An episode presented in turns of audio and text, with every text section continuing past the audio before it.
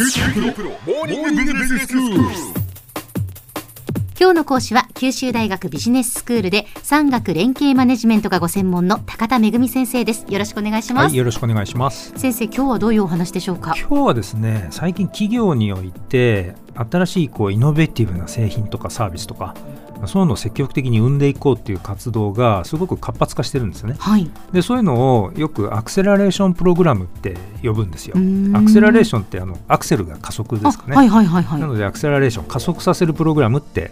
呼ばれてるんですけど、今日はこれについてお話をしたいと思います。はい、で結構今いろんな会社がこれに取り組み始めていて、ある種ブームみたいなもんなんですね。あ、そうなんですね。はい、今日はその背景とかプログラムの特徴について解説していきたいと思います。はい、まずですね、その背景の方なんですけど、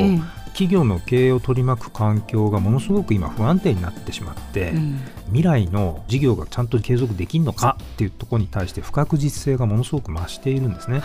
い、で従来は安定的に儲かる事業があってっていう、そういう中核事業って言われますけど、そういうのがあったんですけど、今もあるんですけど、ただ他社がですね、急速な技術革新を取り込んで、あるいはそれが大企業じゃなくてスタートアップだったりすることになって、であっという間に市場での地位をですね、奪い去ってしまう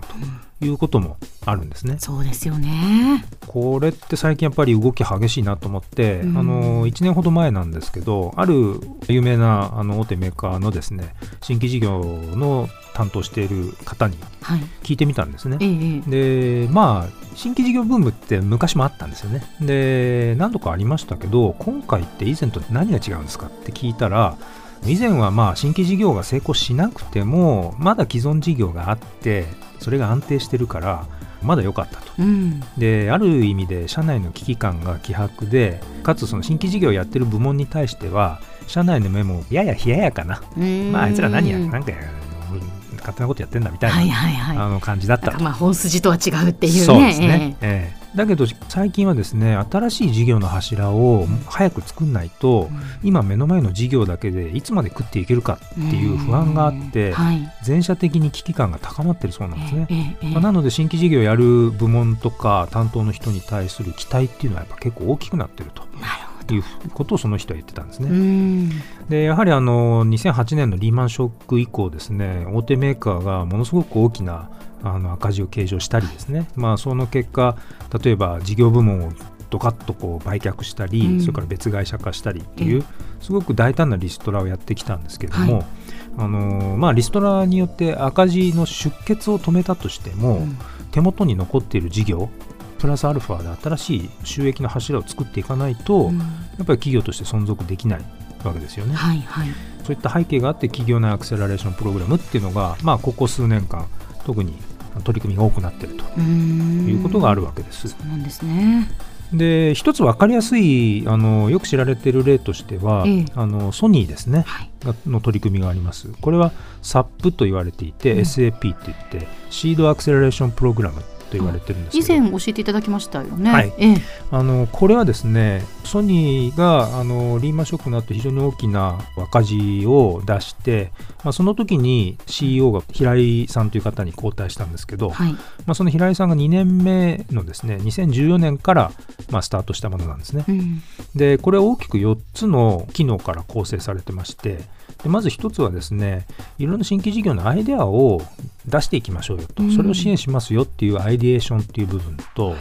2つ目はですね、事業化をやってみましょうっていう時のできるかどうかの検証だとか準備をサポートするインキュベーションっていうものと、それから3つ目はですね、クラウドファンディングっていう仕組みをですね、ソニーが自分で立ち上げて、製品を発売する前にインターネット上で買ってくれる人を募集しますよっていう。で一定金額以上お金が集まったら、じゃあ製品実際に作りますっていう、そういうやり方なんですけど、そういうクラウドファンディングだとか販売を支援するようなマーケティングの機能と、それから4つ目が、社外とかですね、連携することが重要で、中に閉じて会社だけでやるんじゃなくて、外の企業とも連携するっていう、それを支援するアライアンスっていう、この4つの支援の柱から成り立ってるんですね。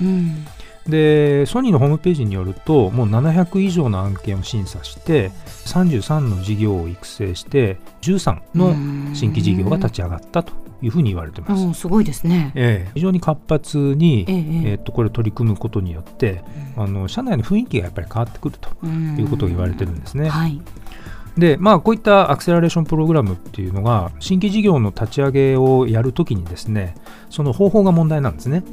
で、この方法が従来社内にある業務のプロセスっていうのとはですね、実は違うっていう点が特徴なんです。あえて変えてるっていう点が特徴なんです。はい、例えばリーンスタートアップとか、それからリーンローンチパッドって言われるような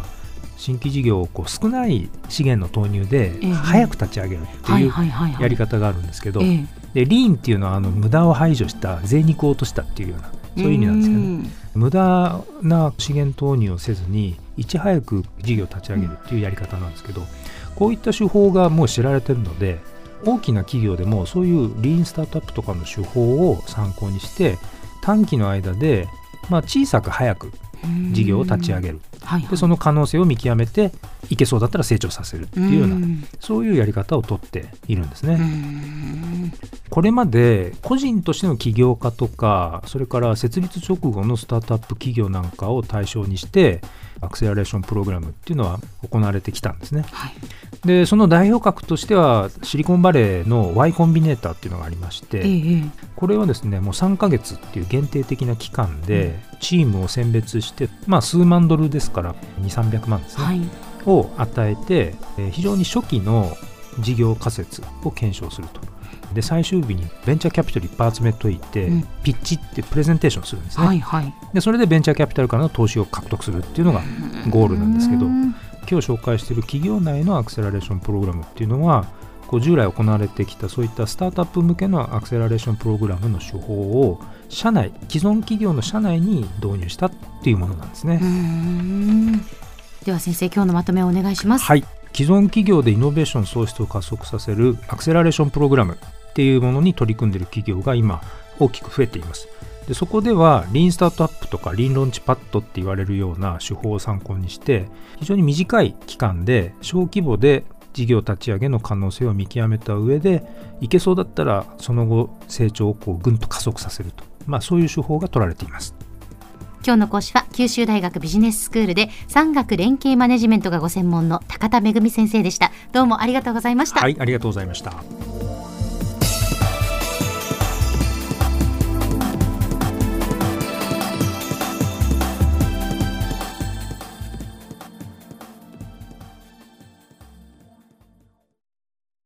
QT プロは通信ネットワーク、セキュリティ、クラウドなど QT ネットがお届けする ICT サービスです。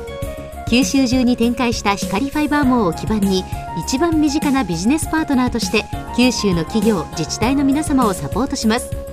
詳しくは QT プロで検索を。